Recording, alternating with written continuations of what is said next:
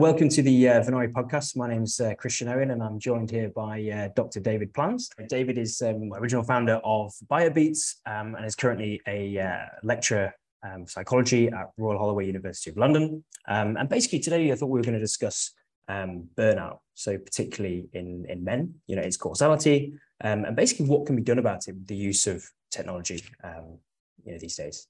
I lecture in psychology, but my work is very much about why burnout exists and how to measure it. And so I've spent the last decade or so building tools um, in telemetry, which which really just means measuring from a distance. So using smartphones and wearables and stuff instead of um, bringing people into labs.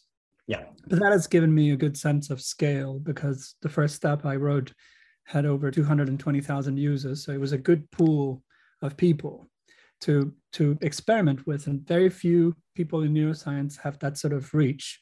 My whole interest came from my own catastrophic event where i had a heart attack early on that i recovered from but i um but it was it was essentially a, a, a cardiac event provoked by starvation and exhaustion at when when all the tests came out. And i was really curious as to why somebody you know living above a supermarket in london could die of malnutrition, right? When when I had enough money to buy food. Over the years, I've started to realize that in, in corporate culture, in, in here in the UK, but also in the US and in, in, many other places that we've looked at. Burnout is really endemic, but there is still a lot of stigma involved, particularly in men. Yeah. You know, right now, I suppose in, in, in the period of human history, it's, it's, it's more common than ever before. Like, why is that? It's a combination of things, right? We're measuring a lot more than we used to. So, of course, you know, in terms of mental disorder, we see a lot more of it, right? We didn't used to pay attention or measure at all. I mean, most psychological measures to do with anxiety or burnout are less than 50 years old.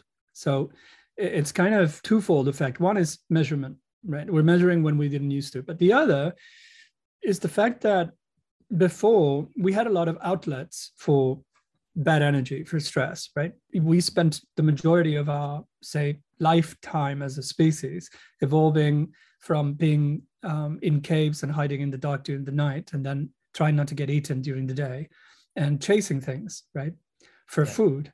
And that's a highly stressful activity but also a very rewarding one right? There's lots of downtime there's lots of release there's lots of violence so our bodies have evolved to, to do that to um, run fast to keep running and to um, kill things. And we don't really do that anymore, right? Unless you're a runner, in which case you're less likely to suffer from burnout. And that's that's why there's so much more because we're doing this. We're sitting in front of screens, and so we get the conflict of human interaction, but we don't get any of the release. Um, and that is um, another huge reason why it's so much more common now.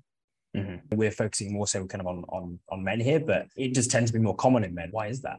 the truth of what we do to men is really quite horrid, right? We tell men from a very early age never to cry, never to moan, never to complain, always to crack on, never to look weak, and to always strike first, right? We then send them off to do horrible things, to do hard things, difficult things, with those rules in mind, which are essentially the rules of war. The problem is that when they realize that they're that they can't do that that that's that that's actually frowned upon never mind frowned upon that it isolates them that it puts them in a place where they can't feel anything um, it's too late yeah. and at that point the only escape they have is um, you know often sadly suicide or even more sadly violence towards others and typically that violence is inflicted on people who are nearest mm-hmm. right yeah. And nearest tend to be family, their spouses, their children, whatever. Yeah. Yeah, exactly. I suppose you can have those like those wider effects on society because of that.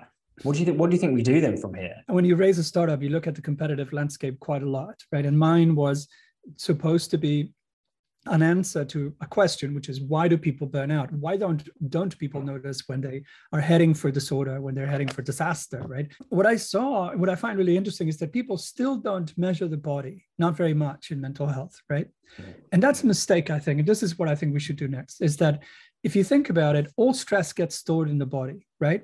If you stress out a rat children of that rat and its children, so grandchildren of the first rat, will exhibit symptoms of stress at the cellular level, right? So inherited trauma is a real thing. We carry it with us. That changes your reaction to how you stress. It changes your reaction to how you recover from stress. It puts you under a particular advantage and disadvantage set. So if you don't measure that, if you don't measure how the individual's body responds, all you're measuring is the assumptions we make societally about what stress is. So I'm going to ask you, how do you feel about this? Are you still interested in what you used to be interested in? Do you feel hungry? Do you, right? But those questions don't mean very much if I don't know what your body thinks. This is why we don't notice, right? There's something called interoception, which is your sense of the inner world. So hunger, need to go to the loo, thirst, stuff like that. It's the reason people bring food to funerals, right? To wakes, because people forget to eat when they're aggrieved.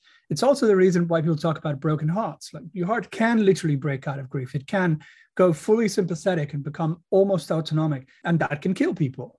Mm-hmm. So, what we need to do is think about digital health platforms differently and focus on how bodies change. Use data science and machine learning to understand patterns behind the conversation that body and mind have all the time and that most of the time gets disrupted.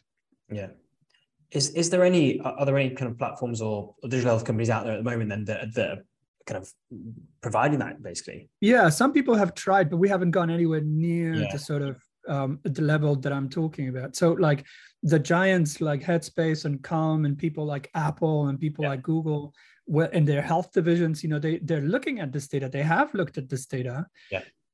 But it's an exceedingly complex thing to try to do.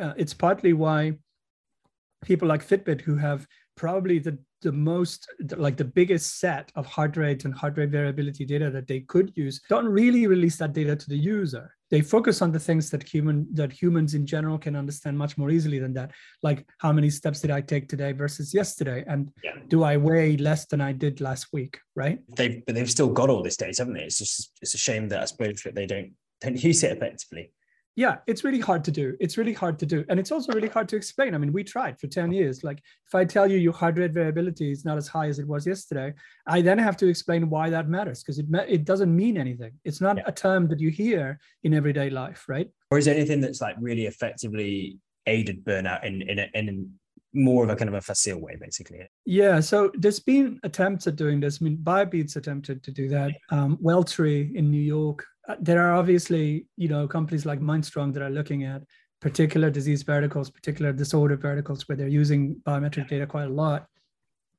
But there hasn't been a sort of more open way to measure burnout in, in workforces. But to do what I'm suggesting, you need live data.